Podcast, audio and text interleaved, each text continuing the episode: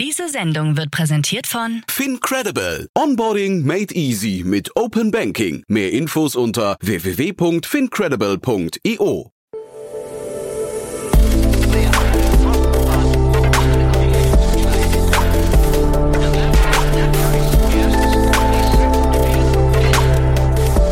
Startup Insider Daily. Interview. Ja, herzlich willkommen zu Startup Insider Daily. Mein Name ist Jan Thomas und heute mal wieder ein Thema, ich glaube, das hatten wir so hier noch gar nicht, denn ich spreche mit Kevin Berghoff. Er ist der Gründer und CEO von Quantum Diamonds, ein Unternehmen aus München, das im Quantensensorikbereich unterwegs ist, dafür gerade eine Finanzierungsrunde und Zuschüsse in Höhe von insgesamt sieben Millionen Euro eingesammelt oder beziehungsweise abgeschlossen hat. Ein sehr spannendes Thema, das einen riesengroßen Markt adressiert und ob das klappen kann und warum man so zuversichtlich ist, dass es klappen könnte, das erklärt euch jetzt am besten selbst. Hier kommt, wie gesagt, Kevin Berghoff, Gründer und CEO von Quantum Diamonds. Werbung. Sei dabei beim HTGF Family Day am 11. und 12. Juni in der Station Berlin. Für zwei Tage voller Inspiration und Business. Tauche ein in ein einzigartiges Netzwerkerlebnis mit bis zu 1500 Teilnehmenden. Erkunde das innovative Seed- und Later-Stage-Portfolio des Hightech Gründerfonds. Lass dich vom vielseitigen Programm inspirieren und knüpfe wertvolle Kontakte. Sichere dir jetzt dein Ticket. Mehr Informationen findest du unter www.family-day-htgf www.startup.de. Startup Insider Daily. Interview. Sehr schön, ich freue mich. Kevin Berghoff ist hier, CEO und Gründer von Quantum Diamonds. Hallo Kevin. Hallo, vielen Dank für die Einladung. Ja, cooles Versprechen. Äh, Sehr spannendes Thema, muss ich sagen. Man könnte denken, ihr seid in der Diamantenforschung, aber seid ihr gar nicht, ne? Genau, also wir forschen an Diamanten, aber es hat relativ wenig mit Schmuckdiamanten zu tun, Ja. äh, sondern wir nehmen synthetisches Diamantmaterial, also nicht Diamantmaterial, was aus irgendwelchen Minen geschürft wird, sondern ähm, künstlich hergestellt und können dadurch sehr präzise Messungen vornehmen. Ja, das musst du mal ein bisschen detaillierter erklären, weil das Thema insgesamt, was ihr da beackert, das ist, oder der ganze Bereich ist sehr komplex, glaube ich, ne? Genau, also es ist nicht sehr intuitiv und wahrscheinlich haben die meisten Leute auch noch nie davon gehört. Was wir letztendlich machen, ist, dass wir in synthetisches Diamantenmaterial kleine Defekte einbauen und diese Defekte muss man sich so ein bisschen vorstellen wie Kompassnadeln und wenn man dann diese Defekte in die Nähe bringt von zum Beispiel Halbleitern oder Batterieproben, dann können wir sehr, sehr genau Magnetfelder messen und dadurch sehr, sehr kleine Defekte, irgendwelche äh, Kurzschlüsse zum Beispiel detektieren und dadurch kann, können solche Materialien eben viel besser entwickelt werden. Mhm. Sag mal so ein paar Anwendungsfälle oder, oder Kundengruppen. Wen adressiert ihr da? Genau, also was bei uns aktuell sehr spannend ist, dass wir mit führenden Halbleiterfirmen sprechen und, und erste Tests durchführen. Das heißt, wenn man jetzt davon ausgeht, dass Chips immer kleiner werden und immer komplexer, dann können wir nicht destruktiv detektieren, ob es dort Kurzschlüsse gibt. Das heißt, wir sprechen über Chips, die in iPhones äh, oder äh, irgendwelche anderen Telefone verbaut werden, in Computern, die genutzt werden für ähm, Grafikkarten, also alles, was man so im täglichen Leben nutzt, äh, was Chips enthält, äh, da sind wir praktisch aktiv. Euch gibt's jetzt, ich glaube, seit rund einem Jahr, ne? 2022 habe ich gesehen. Ähm, wie schafft ihr es jetzt schon mit äh, führenden Halbleiterherstellern zu sprechen? Mm, Genau, uns gibt seit einem Jahr offiziell als Firma. Davor, unsere beiden Mitgründer haben in dem Bereich an der TU München promoviert. Das heißt, die Technologieentwicklung läuft schon ein bisschen länger. Und wir sind dann relativ schnell auf die Suche gegangen nach der spannendsten Anwendung, weil am Ende kann man Magnetfelder auch in der Biologie oder der Chemie äh, auslesen und, und dadurch die Beschleunigung hervorbringen. Aber aus der Halbleiterbranche kam dann der Pull selber. Also wir haben hier in München mit dem Intel Ignite Programm zu tun Mhm. gehabt, äh, Startup Accelerator von Intel.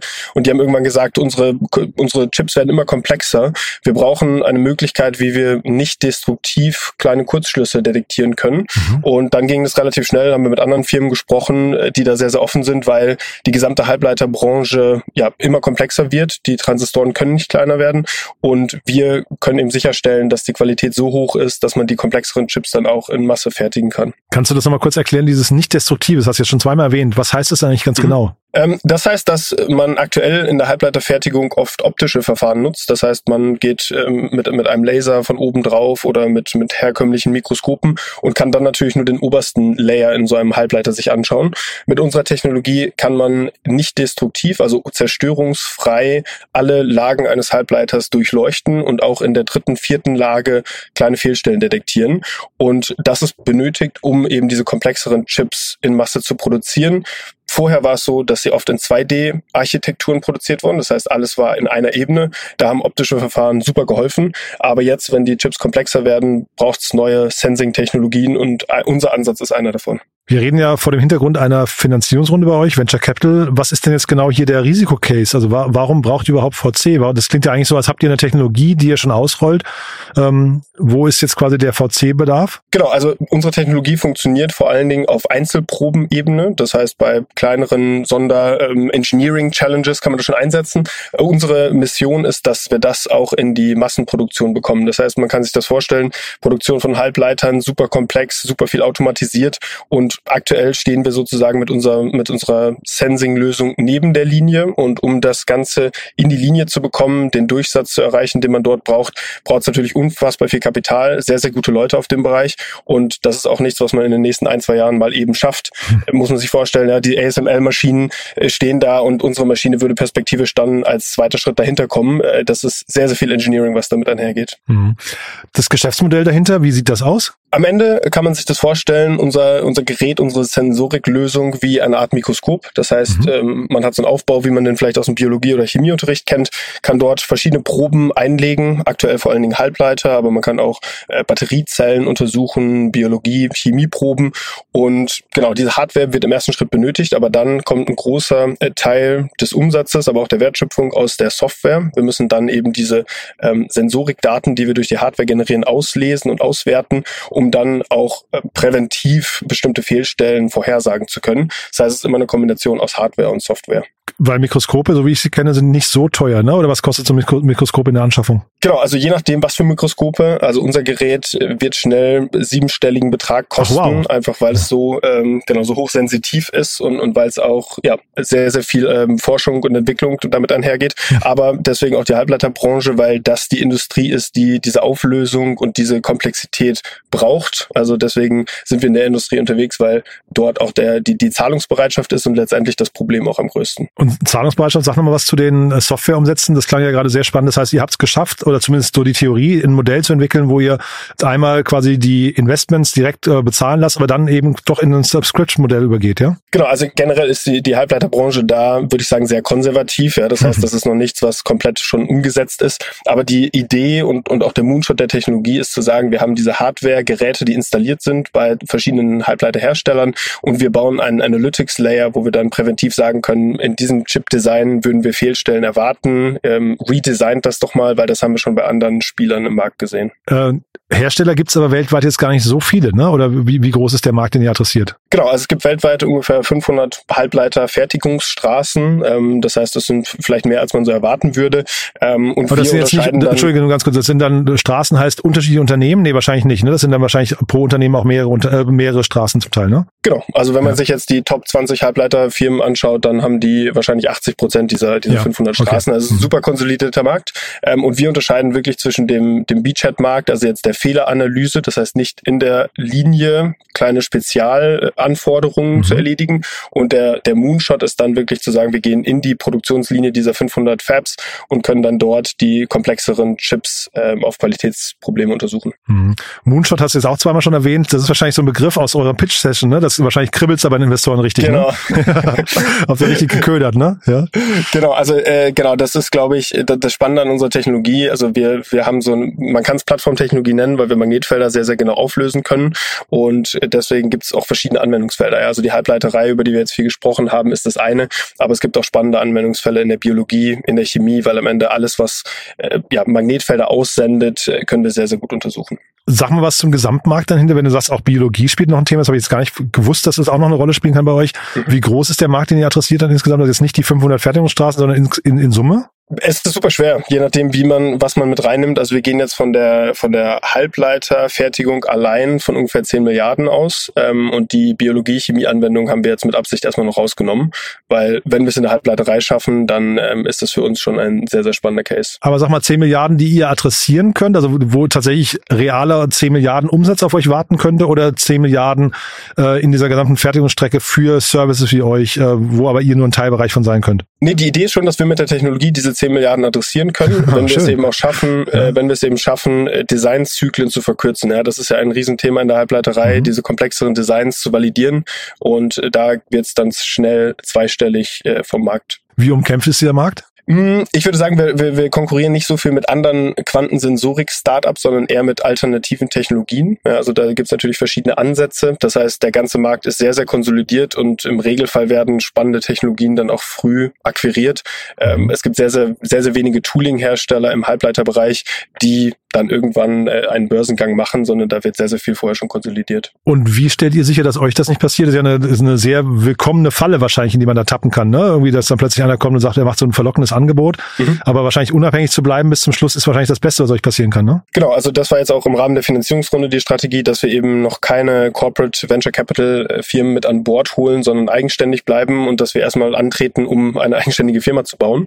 Und was dann perspektivisch passiert, da lassen wir uns auch ein Stück weit von überraschen. Hätten denn gerne Corpus investiert? Es gab auf jeden Fall Interesse von Halbleiter-Tooling-Firmen, also mhm. die praktisch ähm, verschiedene Geräte äh, dort entwickeln. Aber genau, das war für uns jetzt im ersten Schritt nicht so sehr spannend. Intel hat ja auch einen eigenen VC-Arm, ne? Genau, Intel hat einen VC-Arm, ähm, Applied Materials, Lam Research. Also die meisten Halbleiterfirmen haben da Innovationsabteilungen oder investieren auch selber. Das heißt, das ist sicherlich was, was man für die Series A oder Series B irgendwann mal andenken kann. Mhm. Aber jetzt im ersten Schritt hatten wir einfach einen sehr klaren Weg, wo wir hinwollen und auch die entsprechenden Business Angels an Bord, um erstmal unabhängig entwickeln zu können. Sag doch mal was kurz zu den, zur Finanzierungsrunde. Ne? Sieben Millionen Euro habe ich gesehen. Äh, du hast gerade Business Angels erwähnt, aber vielleicht auch noch die VCs mal kurz uns durchführen wie das Setup gerade aussieht? Ja, sehr, sehr gerne. Genau. Also wir haben eine Kombination aus ähm, ja, Equity und Grant, also, also zu, Zuschüssen letztendlich. Die drei Millionen Equity kommen äh, unter der Führung von IQ Capital und Early Bird zusammen. Äh, wir haben noch mit dabei Onsite Ventures aus Österreich, äh, First Momentum, Creator Fund aus ähm, England und der Unternehmertum hier in München. Und das ist praktisch das drei Millionen Equity-Paket. Und dann bekommen wir noch 2,5 äh, Millionen vom EIC Accelerator. Also das ist eine europäische Förderung für die Quanten Technologie und 1,5 Millionen vom Bayerischen Wirtschaftsministerium als Zuschuss über das Munich Quantum Valley. Das mhm. heißt, das ist sozusagen eine, eine große Runde, die sich aus Equity und Grants zusammensetzt. Jetzt habe ich nicht mitgerechnet, aber sieben Millionen stimmt in Summe, ne? Genau, sieben Millionen stimmt in Summe, drei Millionen Equity, äh, vier Millionen über Grants. Okay, cool. Und äh, sag mal jetzt so die nächsten Schritte bei euch. Was sind so die, die Dinge, die ihr jetzt meistern müsst? Für uns ist es super kritisch, jetzt ein sehr, sehr gutes Team aufzubauen, beziehungsweise das bestehende Team weiter zu vergrößern. Also das, was wir machen, ist wirklich äh, top-notch Research letztendlich. Ja, das heißt, da gibt's in, in ganz Europa vielleicht 10, 15 Profile, weltweit 20, 25. Ja, wirklich. oh je. Das wird ja fürs, fürs Recruiting eine Katastrophe, oder? Hm, ja, bisher haben wir da eine ganz gute Quote von, von Leuten, die unsere Ach, Angebote annehmen. Wirklich, krass. Ähm, aber genau, also es ist halt, es ist halt ein, eine sehr, sehr, sehr neue ähm, Anwendung und das heißt, da können wir keine äh, erfahrenen Leute aus der Industrie im ersten Schritt äh, gebrauchen in dem Sinne, ja, weil mhm. diese Technologie so neu ist. Und genau, dann bauen wir jetzt unser eigenes Labor hier auf, wo wir diese Tests durchführen und das sind so die nächsten äh, großen Schritte. Mhm. Ich schmunzel deswegen auch, ich hatte jetzt vor ein paar Tagen gerade Felix Hartneck hier zu Gast, das ist der CEO und Co-Gründer von InPlanet ähm, und der hat mir erzählt, also auch Wahnsinn, auch ein ganz junges Team, aber die haben pro offener Stelle, die sie ausschreiben, 1200 Bewerbungen. Ja, da kommen wir nicht ganz hin. Ich glaube, wir sind so bei 300. Ähm, das heißt, wir kriegen... Ach, habt ihr doch, ich dachte, weil du gerade sagst, es gibt nur 25 Profile, ich dachte, das geht dann gar nicht, ja? Okay. Nee, wir, wir, wir haben äh, tatsächlich sehr, sehr viele Bewerbungen, aber es muss natürlich auch passen. Also wir brauchen diese Quantensensorik, PhDs, die, die, die lange Zeit an der Technologie schon gearbeitet haben. Das heißt, da sind auch viele Bewerbungen, die nicht perfekt passen dabei. Das heißt eigentlich, wie jeder gute VC müsst ihr jetzt auch vor allem absagen, ja? Genau, genau. Absagen gehören dazu, aber ei, ei, ja, in, in, in der Zukunft, äh, wenn wir weiter wachsen, dann sind die Bewerbungen vielleicht nochmal relevant. Mhm. Und was können denn jetzt so, was können denn jetzt so Bottlenecks oder, oder vielleicht auch ähm, Stolpersteine für euch sein? Mm, wir haben aktuell ein paar Piloten laufen mit Halbleiterfirmen. Das heißt, sie schicken uns ihre Chips, wir testen die durch auf Fehlstellen. Und natürlich gibt es da unterschiedliche Abstufungen, wie gut das schon läuft. Also es kann durchaus sein, dass wir da merken, es dauert doch nicht ein halbes Jahr, bis wir die Datenauswertung automatisieren können, sondern es dauert vielleicht noch ein Jahr. Das heißt, die Zeitleiste ist aus meiner Sicht das Kritischste, dass die sich verlängert. Wir haben keine physikalischen Grenzen, die wir überwinden müssen. Das ist alles durchgerechnet und in dem Sinne stabil. Ja, aber aber die Frage ist, wie schnell kriegen wir das hin mhm. und wie schnell kriegen wir es vor allen Dingen auch diesen Durchsatz hin, so dass wir dann irgendwann in der Halbleiterfertigung, in der, in der Produktionskette eingesetzt werden können. Das klang aber jetzt eher, eher so nach einem Wann und nicht ob. Genau, also wir, wir gehen davon aus, dass die, die physikalischen Grenzen der Technologie sind auf jeden Fall nicht da, so dass es praktisch, oder andersrum formuliert, es gibt keine physikalische Grenze, so dass man das dann nicht einsetzen könnte. Es ist ein mhm. riesen Engineering-Aufwand, aber es gibt kein Gesetz, was wir brechen müssen, um das möglich zu machen. Du, da vielleicht nochmal eine Frage zu, das ist ja in eurer Konstellation auch ganz spannend. Du hast ja vorhin gesagt, deine beiden ähm, Co-Gründer haben das schon länger erforscht, das ganze Thema. Du bist aber später dazugekommen, ne? Ne? Genau, ich bin praktisch dann dazugekommen, als die zwei sich entschieden haben, das Ganze auszugründen. Also es gab da schon erste Kontakte auch mit Bosch und anderen deutschen Mittelständlern, die gesagt haben, das ist eine spannende Sensortechnologie. Wie bepreist man das eigentlich? Und ähm, ich war zu der Zeit bei McKinsey in der Unternehmensberatung und hatte Lust auf Deep Tech. Äh, da mhm. war dann München ein ganz guter Standort und auch die, die TU München. Und dann haben wir uns zusammengefunden und gesagt, letztendlich auch ein Deep Tech Startup hat zwei Komponenten. Einmal die Technologie, aber dann auch die, die Business-Seite und das Ganze zu monetarisieren. Und deswegen, genau, übernehme ich sozusagen die Business-Seite und die beiden Techies entwickeln die Quantensensoren weiter. Ja. Und wie stellt, ich finde das wirklich einen spannenden Prozess, weil das würde man sich ja wünschen, dass man das in Deutschland immer öfter sieht, dass man irgendwie Wissenschaftler hat auf der einen Seite und dann eben vielleicht Leute, die die Business-Seite verstehen und dass die dann zusammen, zusammenkommen. Wie kann man herausfinden im Vorfeld, dass man so ein Perfect Match ist? Das ist eine sehr gute Frage. Also ich glaube, äh, unabhängig von der technischen Diskussion muss einem, glaube ich, klar sein, wie viel Zeit man miteinander verbringt. Mhm. Also im Zweifel mehr als logischerweise mit seiner Familie, wenn man den ganzen Tag auf der Arbeit zusammensitzt. Und mhm. ich glaube, auch wenn der Business Case passt und es auf der persönlichen Seite nicht passt, dann hilft das Ganze wenig. Also deswegen, ähm, klar muss das alles funktionieren mit dem Equity und wie man das alles aufteilt. Aber am Ende muss man auch sehr, sehr gerne Zeit mit den Menschen verbringen. Deswegen, mhm. das ist, wäre so der Tipp, dass, dass man nicht nur auf die Excel-Tabelle schaut und die Marktgröße, sondern auch, ob man mit den Menschen wirklich die nächsten äh, fünf bis zehn Jahre jeden Tag zusammenarbeiten möchte. Also mal am Wochenende wandern gehen oder vielleicht auf dem, auf dem Boot zusammenfahren oder sowas auf, auf engen Raum, ne? Genau, ja, ja. Das, das hilft wahrscheinlich, genau. Ja. Und äh, aber trotzdem das Fachliche, weil, also du hast ja gerade meine Fragen gesehen, eh, also für mich war das jetzt Neuland, ähm, war ja für dich wahrscheinlich am Anfang jetzt auch nicht total selbsterklärend. Wie, wie äh, stellt man für sich sicher, dass man das überhaupt verstehen kann? Genau, also was, was ich spannend fand, war, dass ich mit vielen Experten aus dem Bereich auch gesprochen habe, unabhängig jetzt von denen, mit denen ich dann gründen wollte. Und ich hatte immer das Gefühl, es wird zu tief gestapelt. Ja, also gerade die mhm. Wissenschaftler sagen ja oft, äh, das hat man noch nicht gezeigt, das wird nicht funktionieren. Und das, das fand ich einen sehr spannenden Ansatz, dass, dass ich mhm. nie das Gefühl habe, sie äh, übertreiben ja, oder stellen die Technologie zu positiv dar. Und, und das fand ich eine sehr, sehr gute Grundlage, um zu diskutieren, dass dann alle Experten gesagt haben, bei der Technologie geht noch mehr, da geht noch mehr, da geht noch mehr. Und ähm, das war für mich dann der entscheidende Punkt. Punkt. Cool.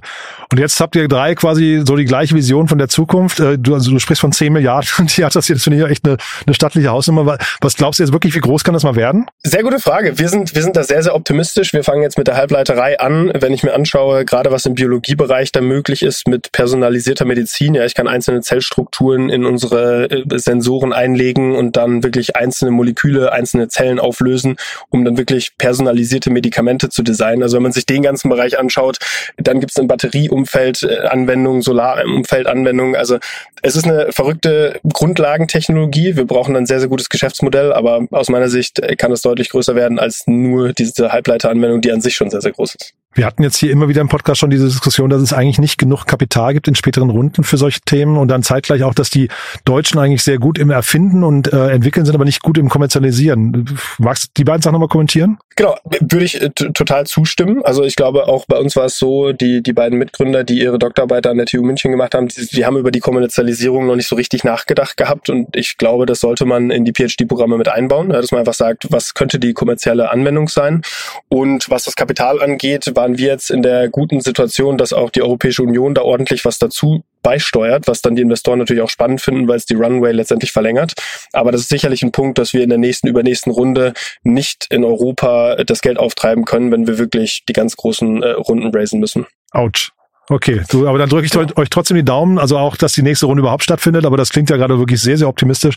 Haben wir irgendwas Wichtiges vergessen? Du hast gesagt, also ihr sucht Mitarbeiter, ihr zieht jetzt gerade auch in ein neues Office, ne? Genau, wir ziehen ein neues Office ähm, im, am Ostbahnhof in Sechsviertel in München, äh, bauen das Team auf. Wir sind immer interessiert an neuen Anwendungsfällen. Also wenn jemand zuhört, der sagt, ich habe hier noch eine Materialprobe, die habe ich noch nie so genau untersuchen können und ich muss irgendwelche Defekte darin detektieren, gerne äh, zu uns kommen. Wir haben das Gerät hier in München stehen, wir können ein paar Tests machen und es ist eine super neue Technologie, die noch ein paar weitere Anwendungen gebrauchen kann aus unserer Sicht.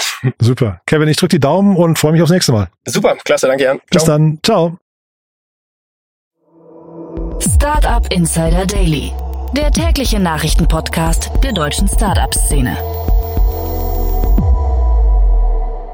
Ja, das war Kevin Berghoff, der Gründer und CEO von Quantum Diamonds und das fand ich ein sehr, sehr spannendes Gespräch, muss ich sagen. Und ich kann auch die Zuversicht und die Ambition dahinter total verstehen. Irgendwie klingt das sehr plausibel. Ein Markt, der 10 Milliarden groß sein könnte und der nach bester Pareto-Logik von 20 Playern äh, weltweit dominiert wird, klingt so, als könnte man mit der besten Technologie tatsächlich dort den Markt sehr schnell aufrollen. Finde ich sehr spannend, bin gespannt, wie es weitergeht. Fand das Gespräch mit Kevin sehr, sehr angenehm und wenn es euch auch so geht, dann gerne weiterempfehlen. Vielleicht kennt ihr ja jemanden, der oder die hier mal reinhören sollten, weil er oder sie sich vielleicht mit dem Thema Quanteningenieurwesen beschäftigen oder weil sie vielleicht Anwendungsfälle haben, die dazu passen könnten. Ihr habt es ja gerade gehört, Kevin hat ja so ein paar Beispiele genannt.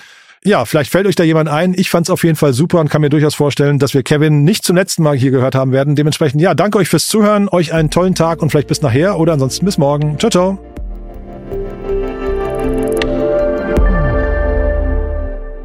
Diese Sendung wurde präsentiert von Fincredible. Onboarding made easy mit Open Banking. Mehr Infos unter www.fincredible.io.